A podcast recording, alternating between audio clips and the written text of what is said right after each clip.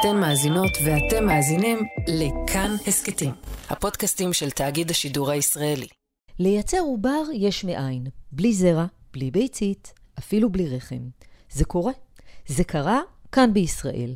מדעני מכון ויצמן למדע הצליחו לייצר מודל מלאכותי של עוברי אדם. לא מפלסטיק, אלא מתאי גזע אנושיים.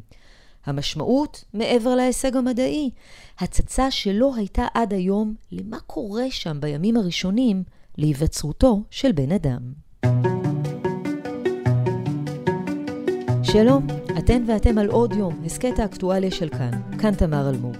הפרק הזה ממש לא למדעניות ומדענים בלבד, ולכולנו. אתמול פורסם בכתב העת המדעי הנחשב Nature מחקר פורץ דרך כחול לבן, שנעשה במעבדה של המחלקה לגנטיקה מולקולרית במכון ויצמן. יחד עם ראש המעבדה, הפרופסור יעקוב חנה, נבין היום איך גדל עובר, איך בכלל מייצרים עובר סמי-אנושי בלי זרע וביצית, איך בכלל מגיעים למחשבה לעשות דבר כזה, ובעיקר, מה ההשפעה של המחקר הזה.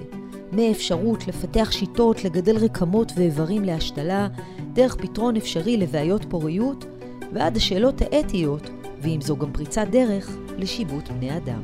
שלום פרופסור חנה. שלום. קודם כל, ספר לנו על ההרגשה האישית שלך, אתה מתרגש? אה, כן, כן, אה, תמיד מרגש, אולי מרגש בשביל הסטודנטים בעיקר, שעבדו מאוד מאוד קשה, ואז אה, נחמד לראות בסוף שהעבודה של שנים יוצאת. חדשות ישנות בשבילנו, כי עד שזה מאמר יוצא, וזה כבר כאילו בשאלות הבאות ובאתגרים הבאים, אבל, אבל התשובה היא כן, זה תמיד מרגש.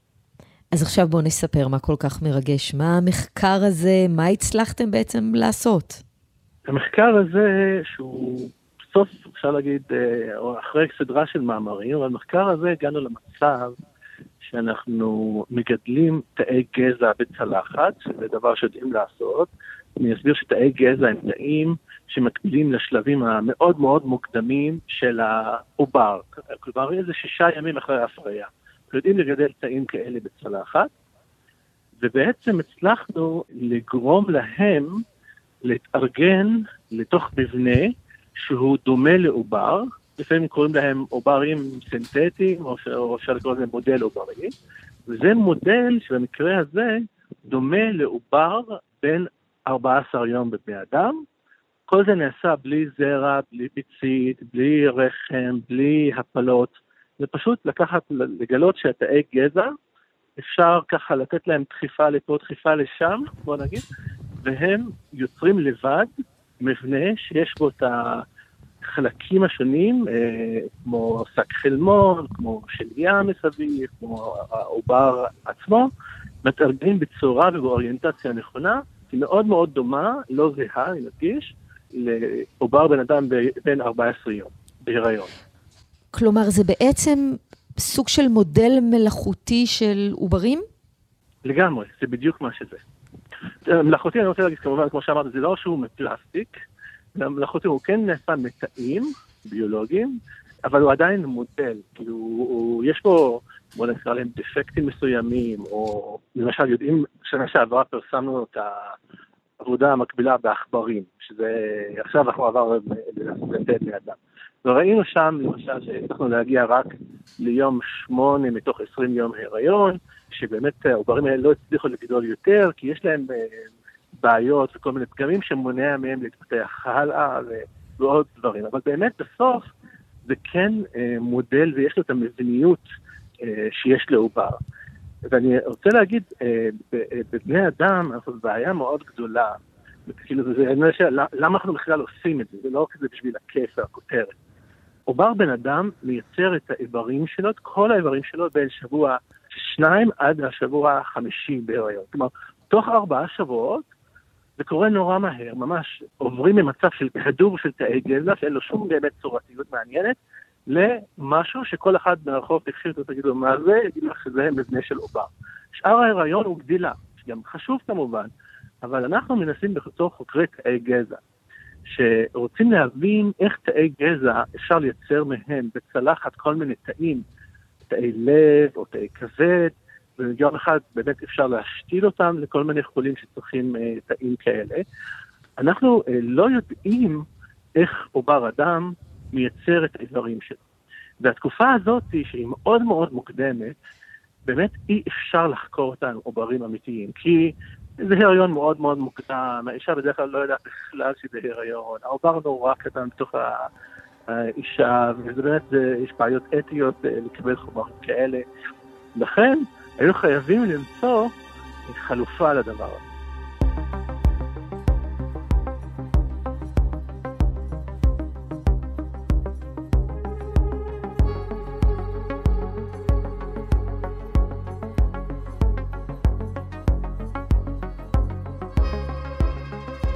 פרופסור חנה, הרי מחקר כזה הוא באמת תוצר של הרבה מאוד שנים. איך בכלל אתה מתחיל את המסע הזה? איך אתה מגיע לניסוי הזה? באמת אה, שאלה טובה. תשמעי, במדע, אני חושב שכל uh, תגלית מדעית, אם היא גם אפילו חשובה פה, יש בה טיפה מזל, איזה נגיעה של מזל. Uh, אבל זה גם הרבה פעמים בשילוב של אף מדעי טוב, כמו שהמנחה של דוקטור אמר. לפעמים אנחנו מתחילים לעבוד משהו מעניין אותנו, אנחנו לא, לא יודעים בדיוק למה, זה לא שממש אומרים, אוקיי, זה סוף הדרך, ו... אבל מרגישים ש... ש... שיש משהו חשוב בנושא מסוים. כאילו, אנחנו התחלנו בכלל ברצף הזה, בשביל להבין למשל למה תאי גזע בבן אדם הם מאוד שונים מעכבר. ואנחנו הצלחנו להראות שפשוט תאי גזע, יש, אפשר להגיד מצבי סבירה שונים. כלומר, יש תא גזע שהוא נאיבי, שהוא מאוד מאוד מאוד מוקדם, ממש כמו תחילת ההפריה. ובאמת אנחנו היינו הראשונים לגלות, להראות את זה בבני אדם, שלא היו תאי גזע נאיביים, שהם בעלי פוטנציאל מאוד מאוד גדול.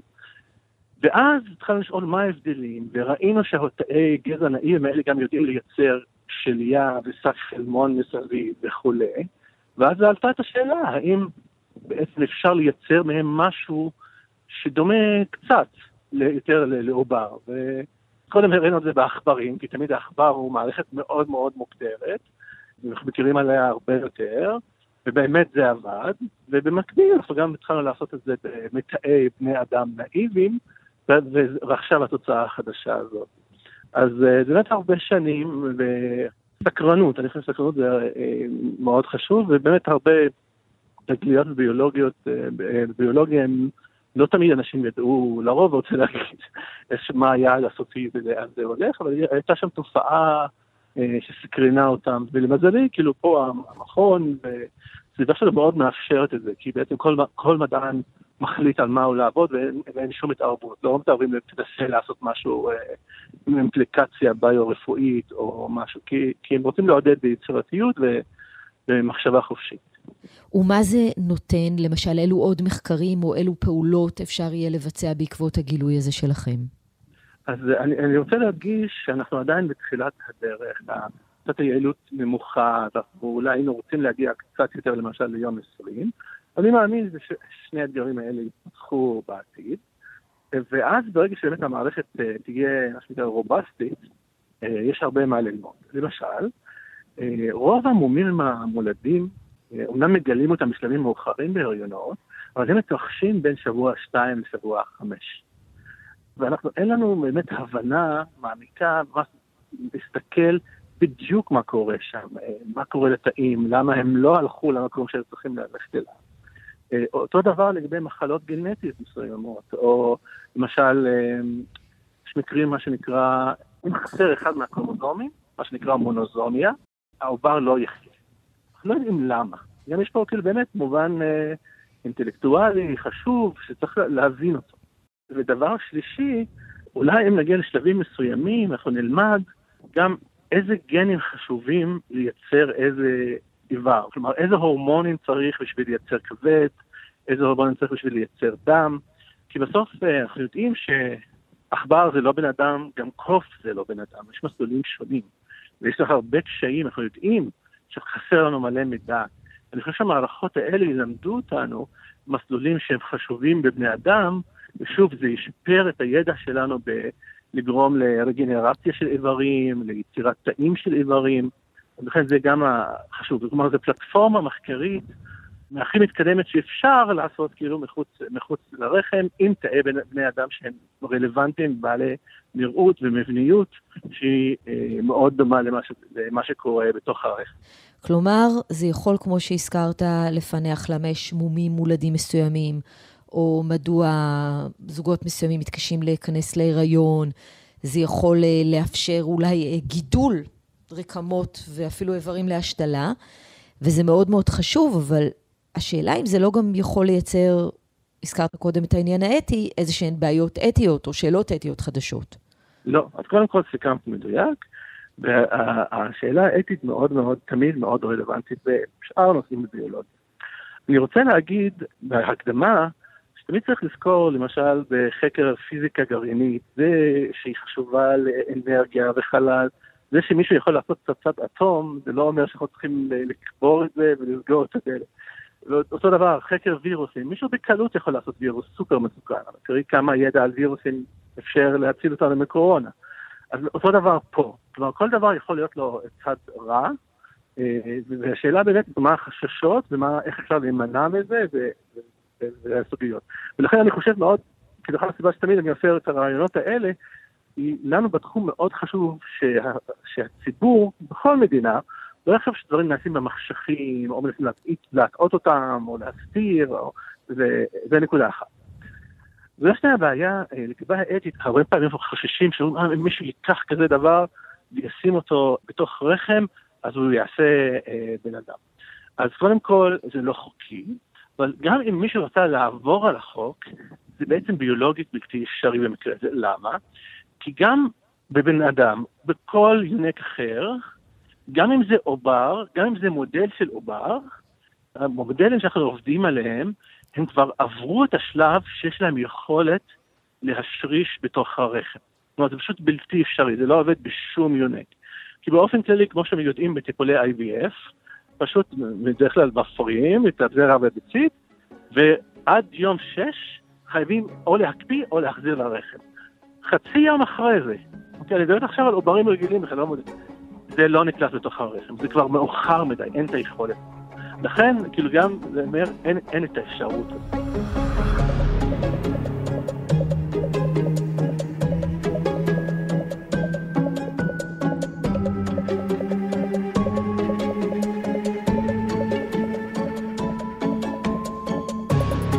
כלומר, אתה אומר, פרופסור חנה, שהמחקר הזה יכול להביא בגדול לדברים טובים, ולדברים בעייתיים זה רק אם מישהו ייקח אותו לכיוון הזה, אבל זה תמיד הסיכון.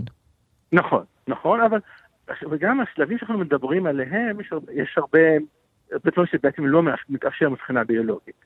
גם למשל, אמנם אנחנו, אמרתי לך, מנסים להגיע ליום 14, אנחנו מנסים להגיע ליום 21, זאת אומרת, זה שלבים מאוד מאוד מוקדמים בהתפתחות, אה, שכאילו אני עכשיו גם רוצה לעשות את ההנחה שכל הדיון הזה הוא הנחה שכאילו מודל עוברי הוא ממש סוגר את הפערים והופך להיות כמו עובר, שזה לא המצב כרגע, אבל מישהו יכול להגיד לי אולי עוד 20 שנה תגיעו לשם.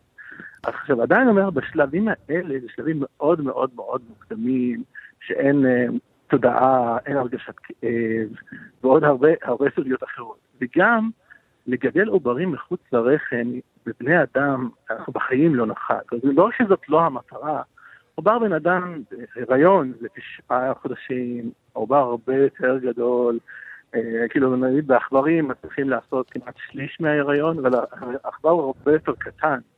לכן, כאילו כל הסרטוני, אני, אני, אני אוהב science אה, fiction, ותמיד יש לנו אנשים שעושות, אה, זה קצת מה שאתה עושה, אתה יודע.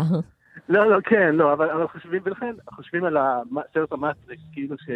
מגדלים עוברים בכל מיני אה, קופסאות כאלה זכוכית מיני... אז לא, קודם כל חשוב להגיד שזה בעיניי בלתי אפשרי, ואם איכשהו זה יתאפשר, אז, אז זה קל מאוד למנוע את זה ולעצור את זה. ודבר שני, מה שרציתי לה, להדגיש, מה שהתחלתי, למה אנחנו עושים את זה, דווקא לא בגלל, בוא נגיד, העובר המאוחר, אנחנו עליו, יודעים עליו המון, בגלל כל הפגות. אנחנו מנסים להבין למזלנו, מה שמעניין אותנו זה פשוט לראות יצירת כל האיברים, זה דבר שמסתיים ביום 35 עד 40. כלומר, זה, זה כבר מספיק לנו, וז, וזאת המטרה שלנו, זה מה רוצים.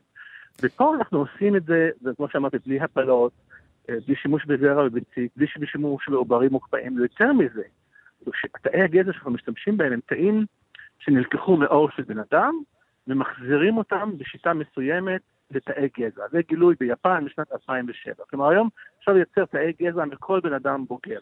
קוראים להם IP10.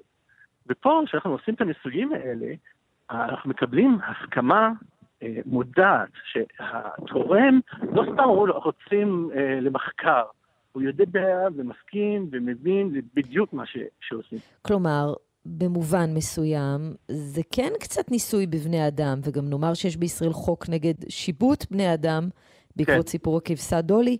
כן. איך הדברים האלה מתיישבים? אז קודם כל, אין פה סיפור של טיפול בבני אדם, כי אנחנו לא מכניסים את העובר, או את המודלת העוברי, לשום רחם אמיתי ולשום רחם של אפילו חיה אחרת. אז לכן, זה, זה לא יכול לחשב כ, כשיבוט. גם בגלל בנוסף שהמבנה עצמו הוא לא זהה לעובר והוא לא נמצא בתוך רחם. זה מהנקודה הזאת. עכשיו מבחינת, ה, אני חושב שהם חושבים על אתיקה, אני חושב שהתסריט שאנשים אה, צריכים לחשוב עליו, וזה בעצם התסריט, אם יש גבר שיש לו סרטן דם ולא מוצאים לו תורם זהה מבחינה גנטית, או אישה שמשום מה אולי אחרי כימותרפיה היא החלימה מהסרטן, אבל אין שחלות והביציות שהקפיאה לא הספיקו. האם לא או לה יש את הזכות לתת תא עור ממנו, אוקיי? לגדל אותו בפלטפורמה שלנו למשך 30 יום, ששם יש כבר תאי מח עצם, ושם יש גם תאי אה, ביצית מוקדמים שאפשר להשתמש בהם, ולהציל את חייהם, או לאפשר להם לעשות ילדים שהם גנטית זהים אליהם. ויש לזה תשובה? חד משמעית? האמת היא, זה בדיוק באתי להגיד לך, שאנחנו, מה שחשוב לי, אני לא קובע את האתיקה. הרבה פעמים מדענים חושבים שאנחנו יודעים ואנחנו צריכים רק לשכנע את הציבור. מה שחשוב, חשוב לי בדיוק שהציבור יחליט. אני צריך להסביר לו, חשוב לי שההחלטה של הציבור, שזה כולל אתיקאים ואנשי דת ומחוקקים, מה שאת רוצה, שיעשו את זה מתוך הבנה שבדיוק מה נעשה ולמה זה נעשה. ולא סתם, אה, איך אומרים, לסגור את הגולל הזה כאילו כי לא מבינים, או בגלל כל מיני הפחדות פופוליסטיות. אז אני חושב, עדיין מאמין שבעצם זה, זה עניין של החברה שעושה את הדברים האלה. במיוחד בישראל יש היסטוריה אה, מאוד יפה ומעודדת של נכונות להשתתף במחקר בגלל שכיחות גבוהה של מחלות גנטיות אה, באוכלוסייה היהודית או במגזר הבדואי, ובאמת הייתה תמיד אה, הסכמה לתרום למשל עודפי עוברים, מה שנקרא, כאילו העוברים שהקפיאו אותם, ואחרי, יודעים שלא הולכים להשתמש בהם אחרי 20 שנה, אז או שזה באמת זורקים את זה לפח, או אנשים לרוב באמת הסכימו לתת ולגדל אותם ולהוציא תאי בשביל ללמוד משהו.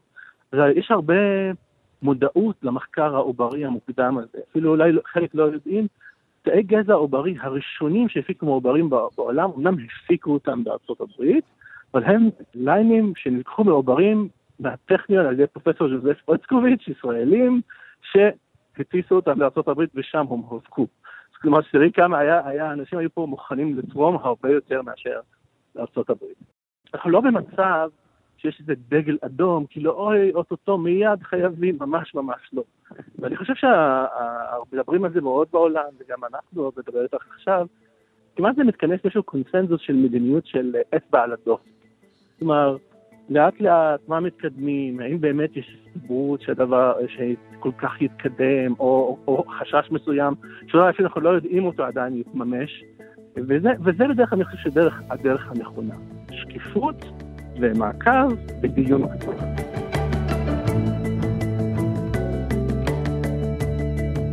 פרופסור יעקוב חנה, המחלקה לגנטיקה מולקולרית במכון ויצמן, ברכות על ההישג וברכות על זה שהסברת את זה באופן שהצלחתי להבין. אני שמח מאוד לשמוע, ותודה רבה לכם על ההתעניינות אה, לתת לנו אפשרות להסביר את זה. תודה רבה.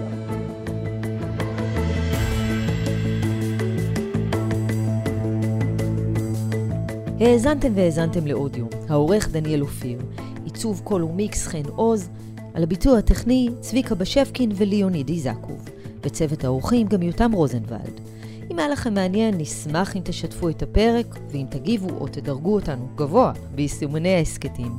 תובנות שלכם על הפרק אפשר לשתף גם בקבוצת כאן הסכתים בפייסבוק, או בחשבון שלי בפייסבוק או בטוויטר. פרקים חדשים של עוד יום עולים בכל ראשון, שלישי וחמישי, ואת כולם, וגם הסכתים נוספים מבית כאן, תוכלו למצוא בכל מקום שבו אתן מאזינות ומאזינים להסכתים, או באתר כאן, תאגיד השידור הישראלי. כאן תמר אלמוג, נשתמע.